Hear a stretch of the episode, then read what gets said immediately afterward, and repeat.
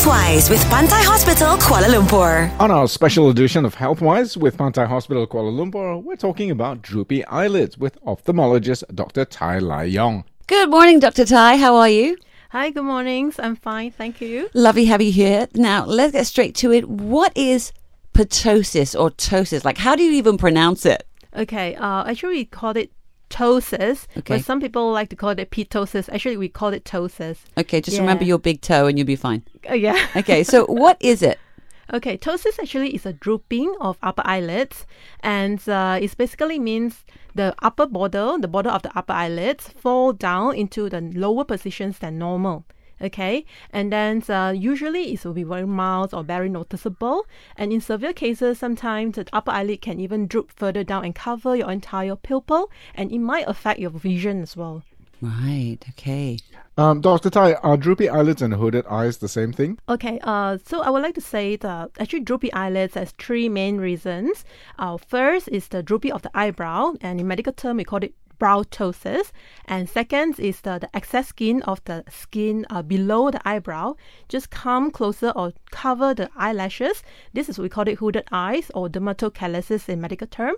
And third is the exact upper eyelids itself being droopy, and that's what we call ptosis. Right, so does that mean it's kind of variations of the same thing? Sort of the droopy eyelids and the hooded eyes? Is it all part of the same condition? Actually, it's part of the same conditions. Like hooded eye, usually people related it as aging, but it can be genetic causes as well. Okay, so um, just to carry on from that, who gets droopy eyelids? So, uh, actually, droopy eyelids can affect both adults and children, and usually we see in more older adults.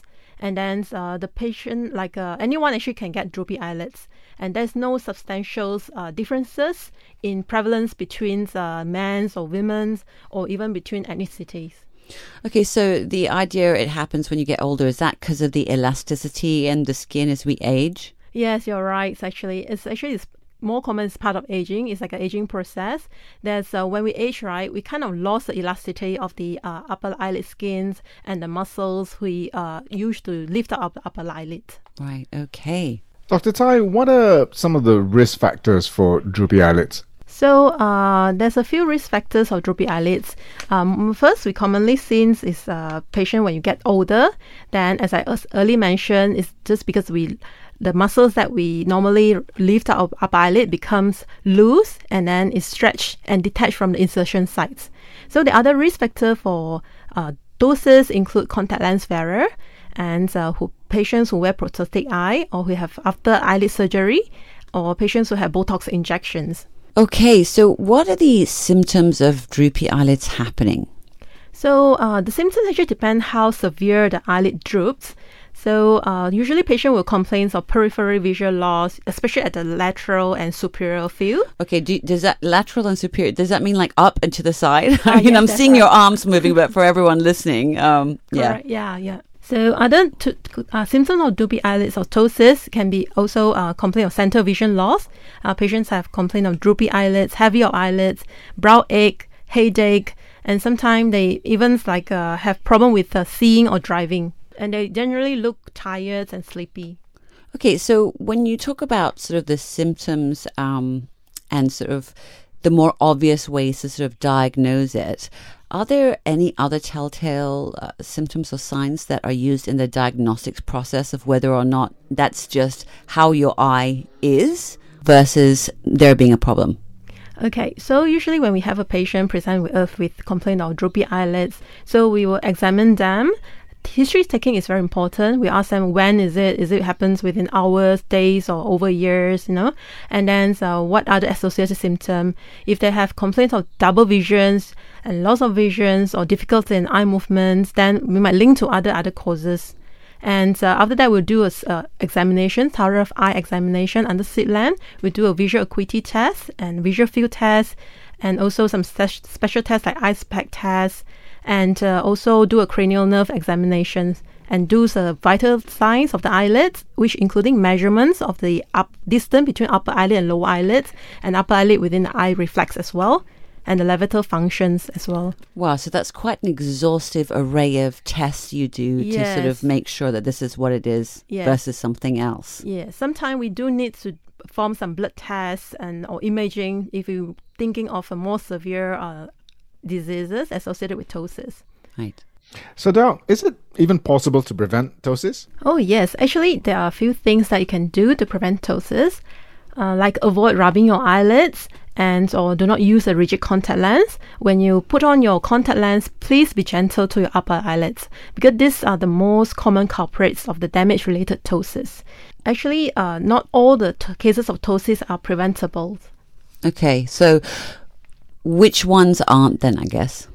So the one can preventable is like I mentioned earlier, is like if you injure your upper eyelids, such as like you put your contact lens in and you stretch your muscles or you rub your eye a lot, that will detach the muscles from the insertion insertion site. So like aging, you can't prevent that. It will happen, yeah. yeah. So for eye eye surgery, like cataract surgery, LASIK refractive surgery, you can't prevent because the doctors is put is putting the speculum in your eye to stretch your eye because when they're doing the surgery, that one you can't prevent. You just have to ask doctor be gentle to your eyelid. But things it might happen. Okay, that I just feel really squeamish about that. Uh, thinking about a speculum in my eye, but can you know we do anything about getting ptosis? Then you know if we get that diagnosis, is there anything we can do? Um, actually, for patients who refuse surgery or that, you can do like what I usually uh, advise my patients. You can put a tape, a tape up your upper lid if it really affect your vision. Right. Yeah, that will help a bit. Are there any like eye aerobics you can do? You know, exercises and and strengthening those muscles. Yeah, unfortunately, it can't. Really. No. Yeah. So, I guess the, the next question that is probably on most people's minds if surgery is the only option, does it hurt? I mean, is it painful? Okay, so surgery, uh, we can actually perform surgery under local anesthesia or with sedation, where patient actually alert but they can't feel anything during surgery. The other one is under general anesthesia. The only thing patient will feel is hurt is when we actually inject a local anesthesia onto the upper eyelids when patient do under local anesthesia. So uh, if you do not want to feel anything, you should ask the doctor to give you sedations or general anesthesia. So, Dr. Tai, uh, we're mentioning surgery as sort of the option to help with droopy eyelids, and the fact that when you're having the operation, it doesn't hurt. But what about post surgery? What kind of pain or, or difficulties, challenges are you looking at there? So uh, usually after surgery, my most of my patients, I, I did ask them, they don't really feel pain, and some of them don't even take the anesthesia that is prescribed. So what they describe is just like a sting at the wound, you know. Uh, that's all they feel. Yeah. And the mainly it's like they feel like heavy of the eyelid because the eyelid is swelling after surgery. That, that's all. Yeah, a little bit discomfort. Not really to describe as pain per se. Okay. What about in terms of finality? I- Is it possible for the droopy eyelid to recur? Uh, yes, actually, droopy eyelids actually can occur after surgery, and the uh, reported recurrent rates is between 12% to 39%, and it usually happens first year after surgery to 10 years after that. Okay, wow. I guess the whole idea of, of having to have surgery is the last stopgap. I mean, what would your advice be, especially perhaps to women who are like me, always very rough with their eyes, you know, taking off makeup and stuff? Like, I have to say, every sort of makeup person goes, you have to be gentle with your eyes and your eye area. And you go, yeah, yeah, yeah. But now sitting talking to you, I realize that's actually could be a potential big, bigger hazard, right? Yeah, yeah, actually you're right. Yeah. So because a lot of young ladies come to me, the eye, either they are wearing contact lens and they're too actually rough with the upper eyelid, or they actually rub the eye a lot, or during makeup remover, they do scrub their, their eyelids quite vigorously. That might detach the muscles, yeah, from the eyelids. So, what's your your last parting words of advice to everybody who's you know worried about their eyes? Uh, just to be gentle with your eyelids. If you do uh, have to wear contact lens, try to put out the lower eyelid more than stretching your upper eyelid. It, it can you can, actually can do it. Insert your contact lens, and then when you remove your eyelids makeup, just to be gentle. Yeah, not too hard. And then if you notice your eyelids become droopy or asymmetry, I think you should just get the consultations just to be sure that it's nothing serious that causing ptosis. Okay, so that would be going to go and see someone like you, an ophthalmologist, not your normal GP. I mean, going to the right doctor matters as well, right? Uh, Yes, yes, because we, we know what we are looking for. Yeah. Okay. Well, thank you so much. Thank you very much. Any any other parting um, uh, words of caution, perhaps? Uh, there's one thing that I didn't mention that I would- I'd like to emphasize is uh, for children with ptosis.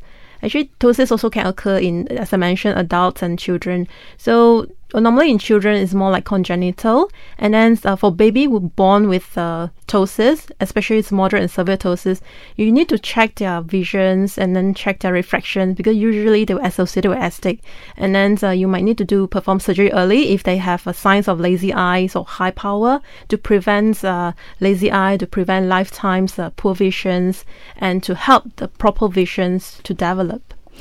So don't be complacent about your eyelids, basically. Yes, yes.